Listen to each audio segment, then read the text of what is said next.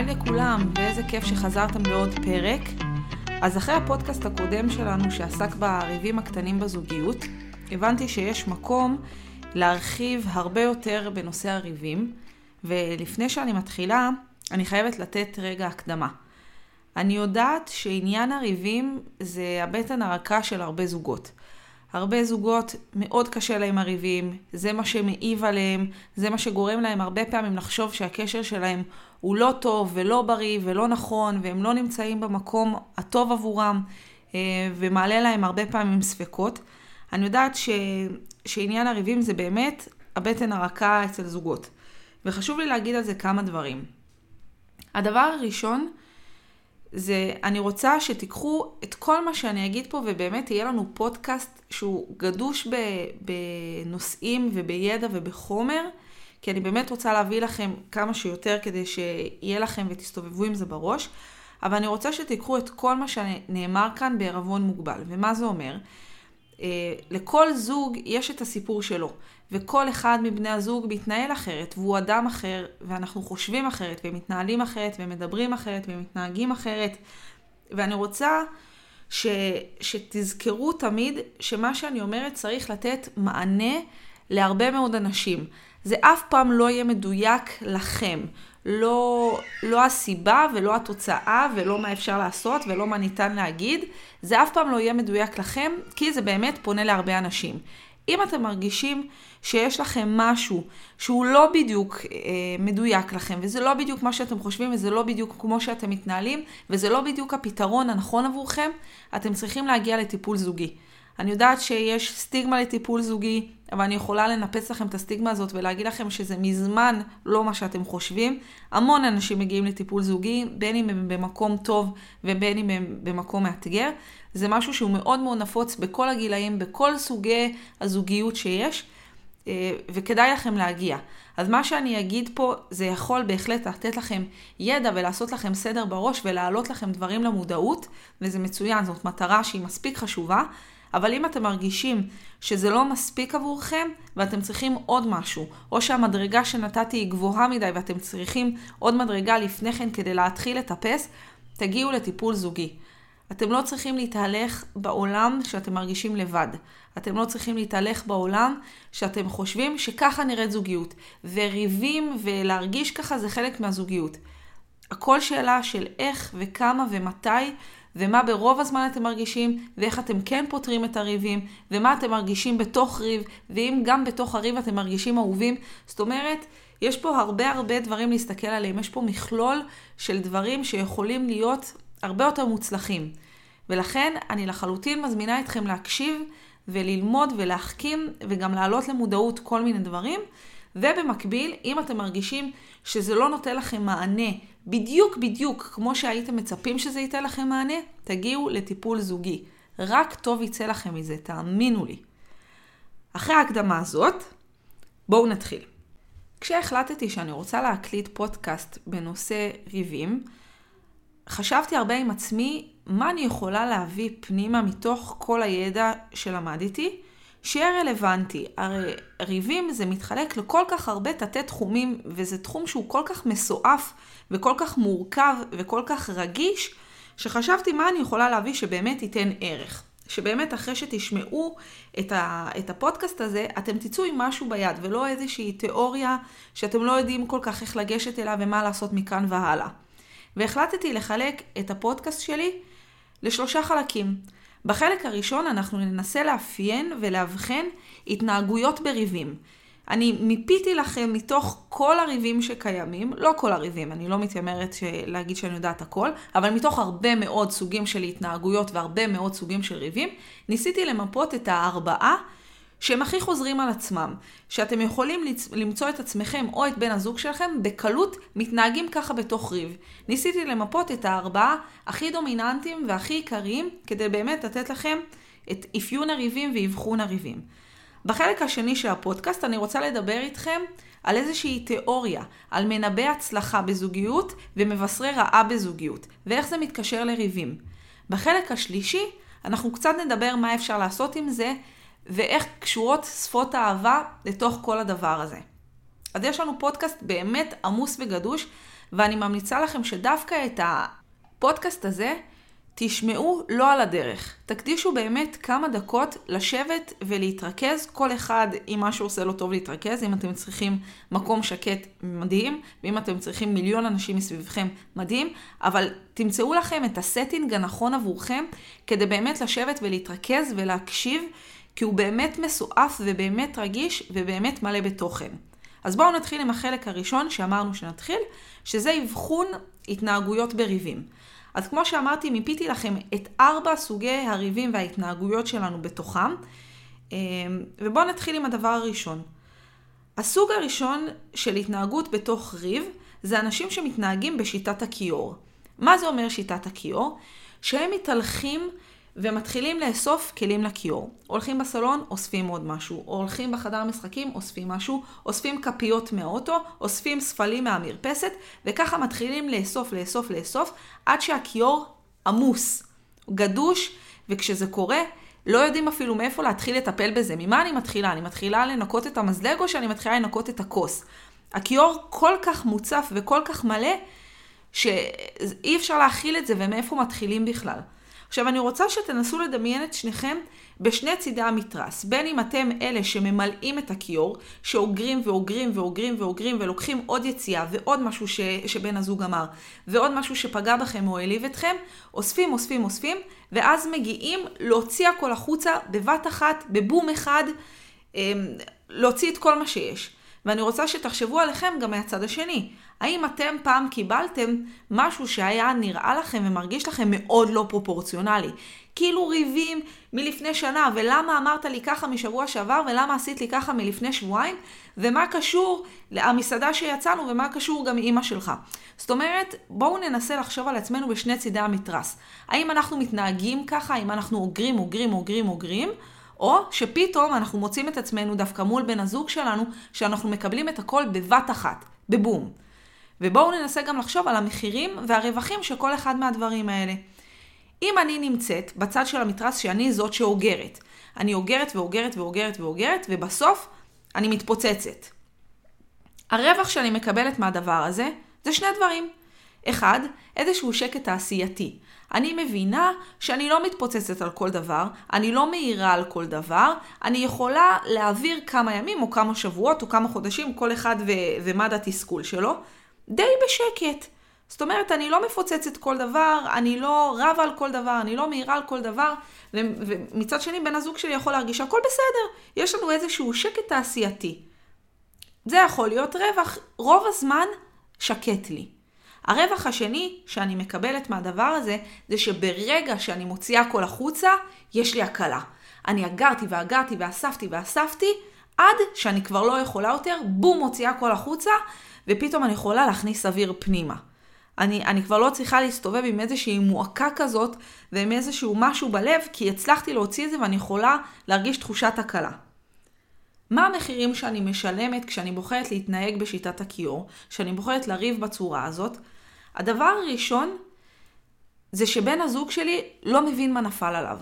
הוא, הוא, הוא פתאום מקבל את הכל בהפתעה, והוא יכול להיות מאוד מופתע מזה, וכשהם מרגישים שתוקפים מישהו בהפתעה כזאת גמורה, הרוחות יכולות להתלהט. אם הייתי באה אליו ואומרת, תקשיב, יש לי פה כפית, או תקשיב, יש לי פה כוס, רוב הסיכויים שבן הזוג שלי או בת הזוג שלי, אין פה מגדר, אני מדברת ככה לשם הדוגמה, היו יכולים להכיל את זה, היו יכולים לפתור, אוקיי, יש לנו פה כפית להתמודד איתה, בוא נתמודד עם הכפית. היו יכולים להגיד, אוקיי, יש לי כוס, בוא נתמודד עם הכוס. אבל כשאני מציפה אותם, הם לא יכולים להכיל את זה. ואז מה שקורה עם החוסר הכלה הזה, זה שמביאים עוד דוגמה ועוד דוגמה ועוד דוגמה ועוד ריב שקרה ועוד התנהגות שלא אהבתי, בן הזוג לא יכול להכיל את זה, ואז במקום להכניס את זה פנימה ולדעת איך אפשר להתמודד עם זה ולחשוב עם זה ביחד, הוא מתחיל להתגונן. והרבה פעמים ההתגוננות תבוא לידי ביטוי בשתיקה, שהיא הרבה פעמים הדבר בדיוק הפוך משתיקה, שהיא הרבה יותר רועמת מאשר לדבר, או הצד השני זה פשוט לריב, זה פשוט להוציא את הכל החוצה ולה, ולהתנהג בחוסר פרופורציונליות כתגובה לחוסר פרופורציונליות שהופנתה כלפיי.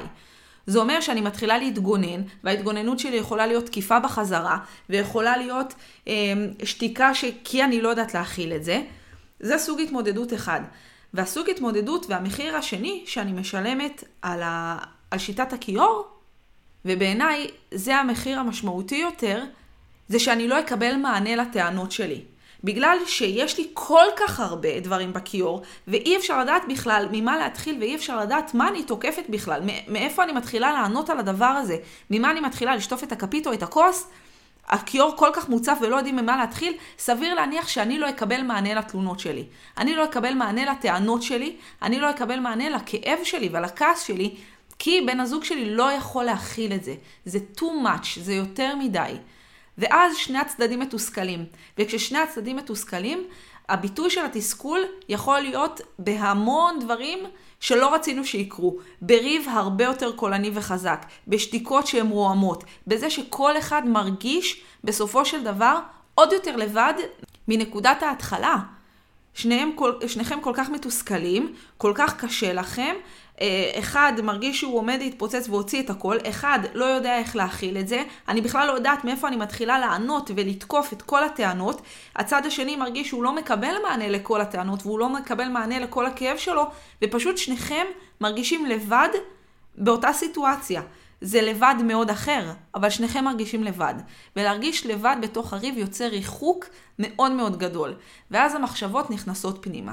אם אנחנו לא מצליחים לריב כמו שצריך מה זה אומר עלינו, למה הוא מדבר ככה, למה היא מתנהגת ככה, זה לא מתאים לי בכלל, מה אני עושה פה, רע לי, גם ככה לא טוב לי פה, אנחנו לא מצליחים להתווכח, אנחנו לא מצליחים לדבר, אנחנו לא מצליחים להשלים, הוא לא מבין אותי, היא לא מבינה אותי, והדרך מפה למדרון היא מאוד מאוד חלקלקה. כי תחשבו שמספיק שקורה דבר כזה, פעם בשבוע, פעמיים בשבוע, כל אחד במקום שהוא נמצא בו בזוגיות, זה יכול להיות too much. לחשוב מחשבות כאלה לאורך זמן, זה לחלוטין לא משהו שהוא בריא בזוגיות. ולחשוב מחשבות כאלה כשנמצאים גם ככה בתקופה מאוד מעורערת בזוגיות, ונמצאים גם ככה בתקופה שלא מרגישים אהובים בזוגיות, זה כבר יכול להיות שילוב שמבשר פחות טוב. זאת בדיוק הנקודה, לתפוס את זה, לעשות טיפוס מערכות ולהגיע לטיפול זוגי. אוקיי, ריב שני, סוגי התנהגויות, זוכרים? מדברים על סוגי התנהגויות, סוג התנהגות שני בריב. כשצד אחד תופס עמדה, הצד השני ייקח באופן אוטומטי את הצד הנגדי בוויכוח. לא משנה מה הוא חושב, ולא משנה האם זו האמת או לא האמת, סתם לשם הוויכוח וההתנגחות, צד אחד אומר אפס, צד אחד אומר אחד. וכל אחד מכם מתבצר בעמדתו העיקר שזה יהיה העמדה הנגדית. כאילו הפער ביניכם הוא לא ניתן לגישור. כאילו יש פה איזה ויכוח שגדול מכם, שהזוגיות שלכם זה משהו שהוא, שהוא לא ניתן לגשר בכלל. לא ניתן לגשר על הפערים, לא ניתן לגשר על המקום שאתם נמצאים, רק בגלל שתפסתם את העמדה הנגדית, וזה קורה הרבה פעמים כשהזוגיות במקום לא מספיק יציב, שמרגישים לא אהובים בבית, זה, זה חלק מה, ממנגנוני ההגנה שלנו. פשוט לתפוס את הצד הנגדי כדי לא להיכנס למקום של אכזבה ולמקום של פגיעה ולהילחם ושיראו אותי. תראה אותי, אני לא מתנגדת לך כי אני באמת מתנגדת, אני מתנגדת כי יש פה איזשהו רצון קצת עקום לשיח. לתראה אותי, למשהו אחר, להביא לזוגיות פנימה משהו אחר. וגם זה כשנמצאים באמת במקום מעורער בזוגיות, יכול מאוד לטלטל. איך אני כל הזמן חושבת הפוך, למה הוא כל הזמן מתנגד לי, איך אנחנו לא מצליחים להגיע לפשרות, לעמק השווה, וזה תמיד נראה שזה בלתי ניתן לגישור, למרות שזה לא האמת. זה כרגע נראה ככה, וזה כרגע כי שניכם לא מרגישים אהובים בזוגיות. וכשלא מרגישים אהובים בזוגיות, יוצאים דברים מאוד לא נעימים בלשון המעטה. זה סוג שני של התנהגות בריבים. הסוג השלישי זה לתת משקל יתר לגבי האופי של הבן אדם ולא לסיטואציה שקרתה. הרי בואו נהיה כנים עם עצמנו. שלי קורה משהו, אז אני אומרת, אוקיי, זה בגלל הנסיבות. ובואו אני אתן לכם דוגמה שיסבר לכם את האוזן. אם אני הגעתי הביתה והחלטתי להתפוצץ על כולם, אני יודעת שעבר על היום נוראי בעבודה. אני יודעת שהבוס שלי עצבן אותי, שעמדתי בפקקים, שהגננת התקשרה, שחברה שלי דפקה לי ברז, שכל הדברים קרו ויש לי נסיבות מספיק טובות שאני אגיע הביתה ואתפוצץ. זה לא בכוונה, כן? זה לא מצדיק את ההתפרצות שלי, אבל יש לי סיבה למה זה קרה. לעומת זאת, אם בן הזוג שלי יקרה לו את אותו דבר, אני לא אתחשב בנסיבות. אני אגיד, אה, הוא עצבני, מה יש לו? מה הוא בא ככה? למה, למה אתה מגיע ככה הביתה? מה נסגר איתך? למה אתה בא כל כך עצבני? למה אתה מתפוצץ עלינו? והחוסר הוגנות הזאת של כשזה נוגע אליי, אני מסתכלת על הנסיבות, וכשזה נוגע לבן הזוג שלי, אני מסתכלת על האופי שלו, ועל מישהו ועל מה שהוא מביא איתו לזוגיות, אני עושה פה עוול, ואני מגדילה את הפער בינינו. כי אני יודעת שאני בסדר. הוא כך וכך. ואתם זוכרים, בפודקאסט הקודם אנחנו דיברנו על זה שאם אני מדברת בתוויות של משהו אישיותי, הרבה יותר קשה לי לשנות את זה. הרבה יותר. וברגע שאני מאשימה מישהו על משהו אישיותי אצלו, הוא לא פנוי לשמוע את זה. הוא לא שומע אותי טוב, הוא לא שומע אותי נקי בטענה שאני מביאה לשולחן. ויש פה הבדל מאוד מאוד גדול, אם גם לא אני אומרת שיש נסיבות, או רק לעצמי. האם אני אומרת, וואי, הוא בטח היה עכשיו בפקקים, הוא בטח היה לו יום נורא, בטח הבוס שלו עוד פעם עצבן אותו, ועוד פעם הם רבו, ולא היה לו טוב, ואני מקבלת אותו הביתה ואומרת, שנייה, בואו תעצור שנייה, אתה מתפוצץ עכשיו כי קרה כך וכך, קח לך איזה כוס קפה, רגע צא למרפסת, תחזור מאופס, או שאני אומרת לו, מה נסגר איתך? למה אתה כזה עצבני? למה אתה בא אלינו ככה? ובום, פוצצתי. כי אני לא מתחשבת אצלו בנסיבות ואני לוקחת את זה למשהו אישיותי. וכשאני אומרת לו למה אתה עצבני, זה אחרת לגמרי מאשר מה, מה נסגר היום? מה, מה קורה? מה, מה הדליק אותך היום? זה שונה לחלוטין, יש פה עניין של סיטואציה ויש פה עניין אישיותי. יש פה עניין של נסיבות ויש פה עניין של אתה כך וכך. תחשבו איך זה מגדיל את הריחוק אם מישהו מדבר על האישיות שלי ולא מדבר על הסיטואציה. איך זה מגדיל את התסכול שלא מבינים בכלל מאיפה הגעתי וישר זורקים עליי בחזרה מה, מה קורה איתך, למה את כזאת. יש פה הבדל מאוד מאוד גדול בתגובה שלי וביכולת שלי לשמוע מה בן הזוג שלי אומר לי. זה הדבר השלישי. הדבר הרביעי זה לחפש כל הזמן הוכחות למשהו שאני מאמינה שקיים, גם אם זה רק אמונה שלי. ובואו אני אסביר לכם מה זה אומר. כשאני מאמינה וחושבת משהו על בן הזוג שלי, אני כל הזמן אחפש הוכחות כשלא טוב לי בזוגיות, אוקיי? אני מכניסה סוגריים, כשאנחנו לא במקום טוב בזוגיות, ויש לנו אתגרים באופי הריבים בינינו ובהתנהגות שלנו בריבים. כי כשאנחנו מרגישים אהובים, הכל נראה אחרת, תאמינו לי. אבל כשאנחנו לא מרגישים מספיק אהובים בבית, ויש לי מחשבות על אה, בן הזוג שלי ואמונות שמזיזות אותי, כל דבר שיקרה, אני אחפש את הדוגמאות שיאששו את הטענה שלי ולא יפריחו אותה. בגלל זה, המון המון זוגות מדברים בהכללות. אתה כל הזמן. את כל הזמן עושה ככה וככה. עכשיו, זה לא באמת כל הזמן. אי אפשר להגיד למישהו שהוא כל הזמן אותו דבר. בסיטואציות אחרות אנחנו מגיבים בצורה אחרת. אין פה כל הזמן. אנחנו מתחילים לדבר בהכללות. ואז ההכללות האלה באופן אוטומטי מעוררות תגובה נגדית. כי מה בן, בן הזוג שלי יגיד אם אני אגיד לו אתה כל הזמן? הוא יגיד לא, אני לא כל הזמן, את שכחת שעשיתי ככה, ואת לא שמת לב שהייתי ככה, והנה הדוגמה שפה, מתחילים להתכנס לאיזושהי התגוננות והתקפה נגדית.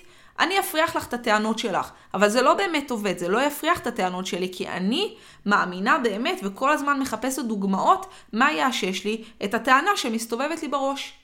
ומה שאפשר לעשות עם הדבר הספציפי הזה, לשנות רגע את ההכללות, כי אני יודעת שההכללות, הם לא ייקחו אותי לאן שאני רוצה. אני לא אקבל באמת מענה לטענות שלי. אני לא אקבל מענה באמת לכאב שלי. אפשר לשנות את הטענות לתחושות. להתחיל משפט ב"אני מרגישה ש". ולא להגיד אני מרגישה שאתה כל הזמן, כן? בואו בוא נשנה את זה רגע. אני מרגישה שעצוב לי, אני מרגישה שקשה לי, אני מרגישה לדבר באמת רגש, ואז אפשר לפנות בשביל אחר. לא לדבר בהכללות, ואתה ככה ואת ככה כל הזמן, ולחפש כל הזמן דוגמאות שיאששו את הטענה שלי, במקום זה אפשר להניח את זה רגע הצידה, כי גם ככה אני לא אקבל מענה וגם ככה אני אקבל תגובה נגדית כשאני אעשה את זה. אפשר להניח את זה רגע בצד, ובעצם לדבר על תחושות. להתחיל לדבר ב"אני מרגישה ש", "אני מרגיש ש", ואז הלב הרבה יותר פנוי לקבל את זה. אלה ארבע סוגים עיקריים של התנהגויות אה, בריבים. כל מיני אבחון של, של איך אנחנו מתנהגים בריבים ואיך אני יכולה לאבחן את עצמי כשאני מתנהגת ככה או בן הזוג שלי מתנהג ככה, מה המחירים והרווח שאני מקבלת מכל אחד מה, מהאפיונים האלה ומה אפשר לעשות. לפני שאנחנו נצלול פנימה קצת יותר למה אפשר לעשות, אני רוצה להציג לכם תיאוריה. ג'ון גוטמן, שגם כתב את הספר שבעה עקרונות לנישואים מאושרים, למי שזה מעניין אותו, אני ממש ממליצה. בעצם מצא, אחרי שהוא חקר המון המון זוגות, וחלק מהמחקרים שלו היו אפילו סטייל האח הגדול עוד הרבה לפני שזה היה, הוא חקר המון המון זוגות, בעיקר בשנת הנישואים הראשונה שלהם, ודרך זה הוא מצא פרמטר שיכול לנבא הצלחה או אי הצלחה בזוגיות. והוא מיפה את זה לארבע מבשרי רעה וארבע מבשרי טובה בזוגיות.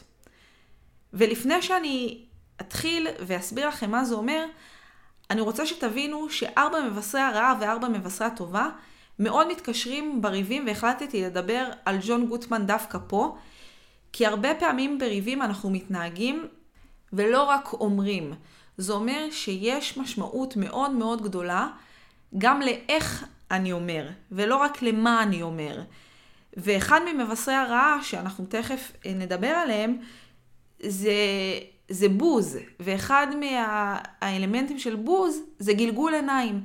ואני רוצה שתהיו כנים עם עצמכם, ותחשבו מתי בפעם האחרונה אני גלגלתי עיניים בריב. אני גלגלתי עיניים לבן הזוג שלי או לבת הזוג שלי, שוב זה לא מגדרי, כשאנחנו היינו באמצע ריב. אני בטוחה שיש לכם תשובה בראש, גם אם לא נעים לכם לשמוע את זה. וזאת בדיוק הסיבה שאני רוצה לדבר על המאפיינים האלה. אז בואו נדבר קודם כל על ארבע מבשרי הרעה. מה זה ארבע מבשרי הרעה? זה מנבא כישלון בזוגיות וסיכוי גבוה לגירושים, בדיוק של 82%. יש פה הצלחה מסחררת לדבר הזה, אוקיי? שמי שמתנהג ככה, סביר להניח שהוא ימצא את עצמו גרוש במקרה הטוב ובזוגיות כושלת במקרה הרע. ומה זה ארבע מבשרי הרעה? אחד, זה ביקורתיות. אנשים שמדברים בסרקזם, באיזה תחושת גועל, שכל הזמן מעבירים ביקורת. וטיפ, אחד הגדולים שאני יכולה להביא לכם, זה תזיזו את הסרקזם בזוגיות שלכם. אין בעיה שתהיו ככה עם החברים שלכם, אם אתם אוהבים להיות כאלה, אם אתם מרגישים שאתם אנשים כאלה, מדהים, תהיו כאלה. בזוגיות זה אחד הדברים היותר הרסניים שמוציאים כל כך הרבה הרס החוצה, הרס באלף, ועושים הרס בה', זה עושה כל כך הרבה רע. וההמלצה שלי, תזיזו את הסרקזם החוצה. בבית שלכם תבואו נקיים. כשאנחנו נבין שאנחנו לא בשדה קרב בבית שלנו, אנחנו נוכל רגע להוריד את השריון הזה של הסרקזם, כי שריון זה דבר קר. מאוד. ולא תמיד אפשר למצוא את החמימות כשעטופים בשריון ועטופים בסרקזם. זה מאוד מאוד קר. ואם אני רוצה שהזוגיות שלנו תהיה חמה ואוהבת ועוטפת, אני צריכה גם לתת לבן הזוג שלי את היכולת להתקרב אליי. סרקזם, תוציאו, תשתדלו להוציא כמה שיותר. זאת עבודה מאוד קשה, בטח לאנשים שהם אה, ציניים ואוהבים את זה, וזה בסדר לאהוב את זה, תשתדלו כמה שפחות בזוגיות. זה מבשר רע אחד. מבשר רע שני זה התנהגויות של בוז ולעג, כל uh, גלגול עיניים, הבעת בוז, מסלימים את הוויכוח בצורה שהיא מאוד לא מכבדת. זה מבשר רע שני. מבשר רע שלישי זה התגוננות. לא לקבל את מה שאומרים לי ולנסות לחשוב ביחד איך אנחנו משפרים, איך אנחנו עושים לטובת שנינו, כי שנינו באותה סירה. ואם יש חור בסירה, שנינו טובים, לא אחד מאיתנו. שנינו פה. במקום זה אני מתגוננת, והרבה פעמים אני מסלימה ומחריפה את המרחק בינינו, את הריחוק בינינו. וכשזה קורה לאורך זמן, וזה קורה לאורך תקופה ארוכה, וזה קורה שאני גם ככה לא מרגישה אהובה בזוגיות שלי, זה לא סימן אה, שהוא כל כך חיובי. הדבר הרביעי זה התעלמות. הרבה פעמים יש אה, בני זוג שמגיבים בהתעלמות כי הם מרגישים שהם באובר, שהם בהצפה. אה, הם לא יכולים להכיל, אז הם פשוט מתעלמים. הם מתעלמים ממה שקורה סביבם, כמו ילד כזה שמכסה את העיניים ואתם לא רואים אותי, אז אני לא צריך אה, עכשיו להתמודד עם זה, אתם לא רואים אותי, אני לא פה. אז זה איזשהו מנגנון הגנה שפשוט מתעלם ממה שקורה. והשתיקה הזאת היא יכולה להיות מאוד הרסנית לשני הצדדים. כי צד אחד לא מקבל מענה לכאב שלו, כי יש פה צד שמתעלם ממנו לחלוטין, והוא מרגיש אוויר, והוא מרגיש קטן, והוא מרגיש לא משמעותי. ומצד שני, הצד ששותק, הוא לא מביע את עצמו, הוא לא מביע את הכאב שלו, הרי כשלזוג יש ריב ולזוג כואב, לשניכם כואב. לא רק לצד אחד. אין פה צד אחד שלוקח את כל הכאב עליו וצד אחד שהוא אשם בכאב. זה לא עובד ככה. זה לא בית משפט שיש פה אחד אשם. שניכם רקדתם את הריקוד הזוגי שלכם עקום, אז לשניכם כואב עכשיו. וכשאני מחליטה לשתוק, אני לא מביאה את הכאב שלי החוצה, ובן הזוג שלי לא מקבל את המענה לכאב שלו. ואתם יכולים לדמיין מה קורה כשזה קורה לאורך זמן, כשזה קורה בזוגיות שאני לא מרגישה אהובה בה. איזה ריחוק ותסכול זה מייצר. לשניכם, לשני הצדדים. זה לא שצד אחד אה, מקבל את הכל וצד אחד שלא מקבל כלום. צד אחד שסוחב את כל הכאב שלו וצד אחד שאשם. זה לא, זה לשניכם כואב. ושניכם לא מקבלים מענה, ושניכם לא נותנים תוקף לכאב שלכם. שניכם לא עושים מקום לכאב אחד של השני. ולאורך זמן זה יכול להיות משהו שהוא מאוד מאוד הרסני. עכשיו אני רוצה רגע שתנשמו את מה שאמרתי, ותורידו רגע את הפאניקה של שנייה, רגע, אבל גם אני מגלגלת עיניים, וגם אני לפעמים מתגוננת, ולפעמים אה, אני ביקורתית, ולפעמים אני גם צינית, ומה, ומה קורה עכשיו? רגע, תוריד את הפאניקה. כל ההתנהגויות האלה מבשרי רעה, כשזה לא ביחס נכון. מה היחס הנכון על פי ג'ון גוטמן בפרמטר שהוא בדק? זה לפחות 1 ל-5. זה אומר על כל גלגול עיניים שאני עושה, אני צריכה לפחות חמש מחוות טובות, אתם זוכרים שפות של אהבה? מי שלא זוכר, זריז זריז לפודקאסט השני, שלישי, אחד מהם. אמ, אני צריכה לעשות חמש מחוות לפחות, שימחקו את הגלגול עיניים הזה. תחשבו כמה אתם צריכים לעבוד קשה, במרכאות, כן? בסוף אנחנו עושים את זה לבן הזוג שלנו שאנחנו אוהבים, אז לא תמיד זה עבודה. הרבה פעמים זה גם בא מהלב.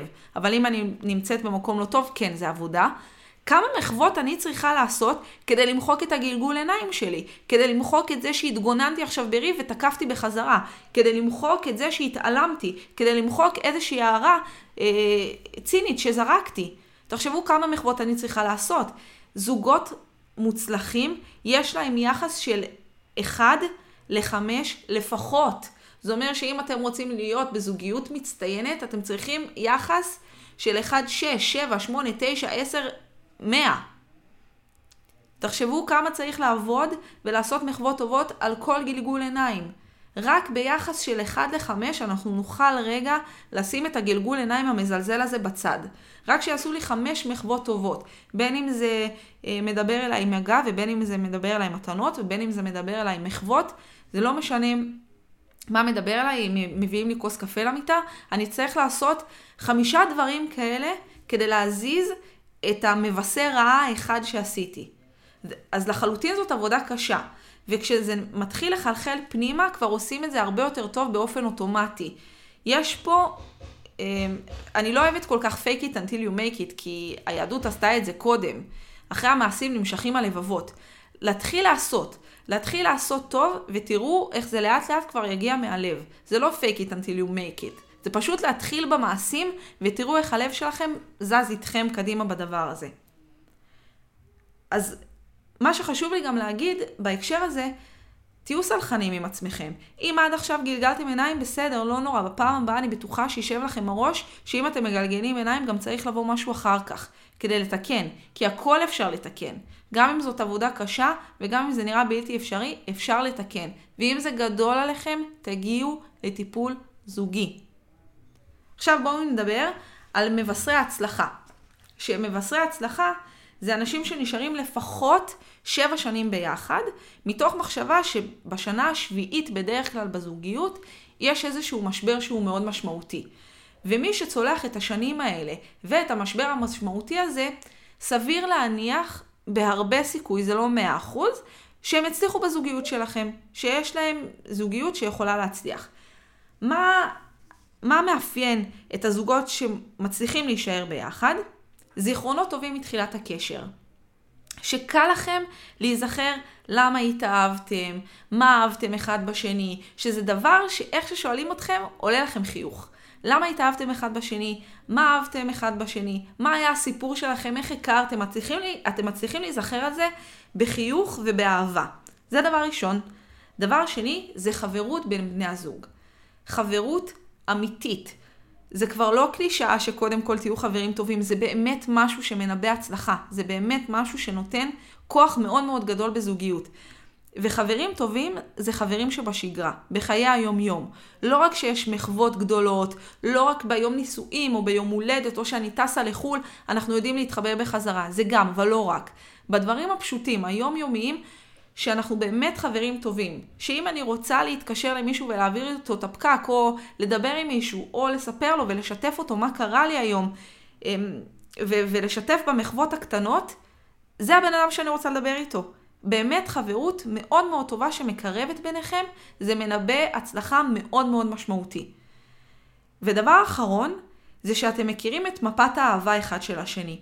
מפת האהבה זה כל הדברים שמרכיבים את בן הזוג שלי. אני יודעת מי החברים שלו, מה החששות שלו, מה הרגיז אותו, אה, מה הפחיד אותו בילדות, איזה מוזיקה הוא שומע שהוא באוטו, איזה פודקאסט מעניין אותו, אה, מה החלומות שלו, מה מלחיץ אותו, איפה הוא רואה את עצמו. באמת לדעת מה, להכיר את הבן זוג שלי, להכיר את הבן זוג שלי טוב, לדעת מה מפת האהבה שלו, או לפחות להיות סקרנית להכיר את מפת האהבה שלו. כי להכיר את מפת האהבה אפשר תמיד, אפשר לעבוד על זה תמיד. אבל את הסקרנות אני צריכה לייצר. אני צריכה שיהיה לי מספיק חשוב ומספיק אכפת ולייצר סקרנות כדי באמת להכיר את מפת האהבה של הבן זוג שלי, וזה משהו שהוא מאוד מחבר ומאוד מנבא הצלחה. אז אלה ארבעת מבשרי הרעה ומבשרי הטובה על פי ג'ון גוטמן, שאפשר להצליח או להיכשל בזוגיות שלנו. ולמה אני מספרת לכם את כל זה? כמו שהתחלתי בתחילת הפודקאסט, היה לי מאוד מאוד חשוב לתת לכם איזשהו ידע שבראש ובראשונה תתחילו להתהלך איתו. זה יתחיל לעבור לכם בראש, תתחילו להעלות אותו למודעות. כי אני באמת מאמינה שכשדברים מתחילים להתגלגל לנו בראש ועולים למודעות, אנחנו יכולים להתחיל להזיז חלקים בפאזל. אנחנו יכולים רגע לתפוס את עצמנו כשאנחנו מתנהגים ככה בריב, או כשאנחנו מתנהגים בצורה שהיא מבשרת רעה על פי ג'ון גוטמן, אנחנו יכולים לתפוס את עצמנו ולהגיד, שנייה, שנייה, שנייה, איפוס מערכות, בוא ננסה משהו אחר, או לנסות לתקן את מה שכבר קרה. אנחנו יכולים לדעת איך בן הזוג שלי מתנהג בריב, ומה אני יכולה לעשות, או איך זה נראה, כדי לעזור לו לצאת מהלופ הזה. כי זה משהו מאוד משמעותי, והרבה פעמים זוגות מגיעים שהם רבים בדיוק על אותו דבר. זה פעם על הכוס בכיור, ופעם על הילדה במקלחת. זה לא משנה, הריב הוא אותו ריב. ונכנסים לאיזשהו לופ של, של תחושות והתנהגויות בתוך ריב. וברגע שיש לנו מספיק ידע, אז יש לנו גם כוח לדעת לשנות את זה. כי מספיק שמוציאים משהו אחד מהלופ הזה, והלופ הזה נשבר. הלולאה הזאת היא כבר לא אינסופית. אפשר להזיז אותה ואפשר לעשות משהו אחר, אפשר לתקן. וזה משהו שחשוב לי שתתהלכו איתו. המודעות הזאת לאיך אנחנו מתנהגים ואיך זה נראה, מה המחירים שאנחנו משלמים, וזה שאפשר לתקן. הכל אפשר לתקן. אם רוצים. ויש פה נקודה שהיא מאוד מאוד משמעותית. כדי לרצות לתקן, אני צריכה להרגיש ששווה לי, במרכאות, להילחם. כי אם אני מרגישה כל הזמן בזוגיות שאני בשדה קרב, אני, אני, יש פה, יש פה משהו שצריך לאפס מחדש. קצת הלכתם לאיבוד, וזה קורה להמון זוגות. זה בסדר ללכת לאיבוד. אף אחד לא מלמד אותנו זוגיות, וחבל. אבל אף אחד לא מלמד את זה. וזה בסדר ללכת לאיבוד בתוך השגרה העמוסה והקשיים שקורים והלחץ שאנחנו נמצאים פה בארץ, זה בסדר ללכת לאיבוד. אבל זה עוד יותר בסדר גם לדעת שהולכים לאיבוד ולדעת איך אנחנו מתקנים את המקום הזה. כי לא חייב לחיות ככה. מאוד הרגילו אותנו לחשוב שזוגיות היא, היא... יש תקופות רעות ויש תקופות טובות, ולא, לא. כשעושים את זה נכון וכשעובדים בזוגיות באמת עבודה אמיתית וכשמרגישים אהובים בזוגיות, אפשר לצלוח כל משבר. תאמינו לי שהאהבה פה היא קריטית לא כסיסמה. והאהבה היא קריטית לא רק בזה שאני אומרת שאני אוהבת, אלא במעשים שלי. כי המעשים שלי הם אלה שיגרמו לבן הזוג שלי להרגיש אהוב. ואם אני מצליחה להתגבר על עצמי באיזושהי, סיטואציה של ריב, או אני מצליחה לחזק את הזוגיות שלנו מתוך איזשהו מקום שמבשר טובה ואני מראה סקרנות לבן הזוג שלי, אני יכולה לתקן את הכל. ואני לא צריכה להתהלך לבד בעולם, אני לא צריכה להרגיש ככה. ובן הזוג שלי לא צריך להרגיש ככה. אפשר להתהלך בעולם שאתם מרגישים תמיד שיש עליכם חיבוק. תמיד. תנסו לדמיין את עצמכם הולכים עם חיבוק וירטואלי תמידי. כמה אתם יכולים לנשום בכל דבר שקורה. כל דבר הוא לא כל כך מטלטל, בין אם קורה לי משהו בעבודה, בין אם קורה לי משהו עם הילדים, בין אם קרה לי כל משבר, נראה אחרת לגמרי כשאני מרגישה שיש עליי חיבוק תמיד. ותחשבו עכשיו על הצד ההפוך, כמה כל דבר נראה לי קשה ומתסכל ומתיש ובריב ואין לי כוח כבר כשאתם מרגישים לבד.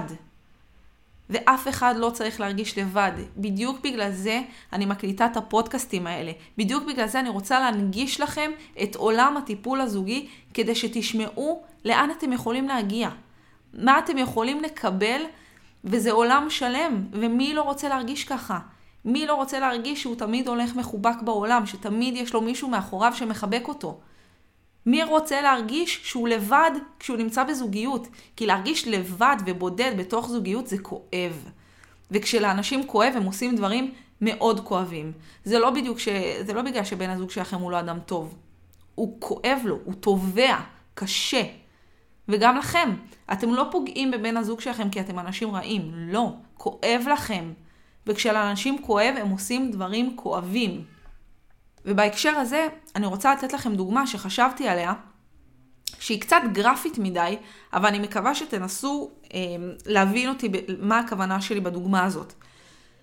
הרבה פעמים בריב, אחד מבני הזוג מרגיש שפשוט פגעה בו מכונית. זה כל כך קשה וכל כך כואב וכל כך מוציא אנרגיות וכל כך פוגע, בטח ובטח שנמצאים בתקופה מאתגרת בזוגיות, שיכולים להרגיש כאילו משאית פגעה בי ואני עכשיו שרועה על הכביש, מדממת.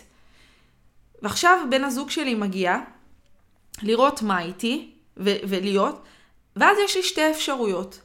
האם אני מוציאה סכין ודוקרת אותו בחזרה, וסליחה על התיאור הגרפי, אבל לדעתי זה באמת ממחיש את, את הכאב ששניכם חווים.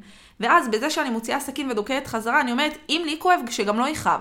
למה שרק אני אריב? למה שרק אני אקבל את כל ההתקפות האלה ואני לא אירה בחזרה? גם אני אגיד משהו, גם לי יש מה להגיד, גם את לא בסדר. ואז אני מוציאה סכין ודוקרת בחזרה. ומה קורה? מה יצא לנו מזה? ששניכם מדממים. לשניכם כואב. ומרוב שכואב לכם אתם לא מסוגלים לראות אחד את השני. כי את דרסה אותך הרגע משאית, והוא נדקר עכשיו.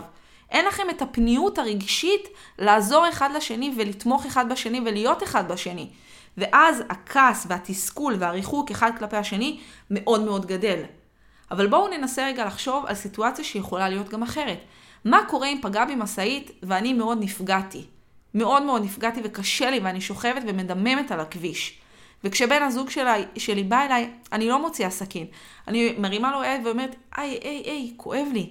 כואב לי, תסתכל, תסתכל שנייה, בוא, בוא, בוא רגע תהיה איתי פה. אתם חושבים שבן הזוג שלכם יריב איתכם? אתם חושבים שהוא יגיד, מה פתאום, יאללה, נתקרת, דרסה אותך משאית, אני בועט בך עכשיו. זה לא יקרה. זה לא יקרה, בן הזוג שלכם אוהב אתכם, גם אם זה deep deep down, וגם אם אתם לא רואים את זה עכשיו. אתם בחרתם אחד בשני, ואתם נשארתם אחד עם השני. זה אומר שיש פה משהו. אף אחד לעולם לא יוכל לסובב את גבו למישהו שכואב לו והוא אומר, היי, היי, כואב לי. תבינו את החשיבות של לתת מקום לכאב אחד של השני. תבינו את החשיבות שאנחנו לא בשדה קרב. אנחנו לא בקלב גלדיאטורים שהראשון שנופל הוא, הוא הלך והאחרון הוא זה ששורד. זה לא עובד ככה בזוגיות.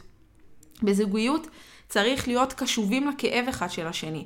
וככל שאנחנו נבין איך אנחנו מתנהלים בריבים, והאם בריב הזה אני בעצם דוקרת את הבן זוג שלי, או אומרת לו, רגע, רגע, שנייה, אני אביא גזה, אני, בוא נעצור שנייה את הדם, ובפעם הבאה הוא יעשה את זה. הוא יעצור את הדם שלי, ואנחנו נקשיב לכאב אחד של השני, ונקשיב לריבים אחד של השני, ונראה מה בן הזוג שלנו באמת אומר, ולמה הוא באמת מתכוון, ואיך אנחנו יכולים לעשות אחרת, ומתי אנחנו מגדילים את מדד החיוביות, ומעלים את היחס החיובי שלנו, של ג'ון גוטמן זוכרים? מעלים אותו הרבה יותר מחמש, או לפחות לחמש, ומורידים את השליליות, כי על כל גלגול עיניים שלי, ועל כל דקירה נצטרך לעבוד קשה בלחפות על זה. ככל שאנחנו נתהלך עם זה בראש ונעלה את זה למודעות שלנו ונשים לב לזה יותר, שאני לא אדקור את בן הזוג שלי יותר, אלא אני אושיט לו רגע תחבושת, ובפעם הבאה הוא יעשה את זה, אנחנו כבר נמצאים בתהליך החלמה. והתהליך ההחלמה הזה יכול להוביל לדברים אחרים לחלוטין. כי אתם לא תרגישו לבד, אתם תרגישו ביחד. ובדיוק כמו כשאנחנו עושים דברים כואבים כשכואב לנו, אנחנו גם עושים דברים מאוד נעימים כשאנחנו לא מרגישים לבד. שאנחנו מרגישים שמישהו רואה אותנו, שמישהו רוצה אותנו, שמישהו מעריך אותנו ושמישהו אוהב אותנו. שאנשים מרגישים אהובים, הם הולכים על ענן. וזה לא איזה קומדיה רומנטית, זה באמת ככה. אני יכולה להעביר הרבה יותר דברים שקשים לי כשיש לי אוויר לנשום, שאני מרגישה אהובה. ואני יכולה להעביר הרבה פחות דברים כשאני מרגישה שאין לי אוויר, שאני טובעת, שדרסו אותי עכשיו. אז קחו את זה איתכם, תתחילו לגלגל את זה בראש. תשימו לכם מטרה להעלות את מדד החיוביות ולהוריד את מדד מבשרי הרעה, ותשימו לב, האם אני דוקרת את בן הזוג שלי, או מושיטה לו תחבושת. האם אני שמה את הכאב שלו מול עיניי, או אני שמה את הניצחון שלי בשדה הגלדיאטורים מול עיניי. תנסו את זה, מקסימום תצליחו.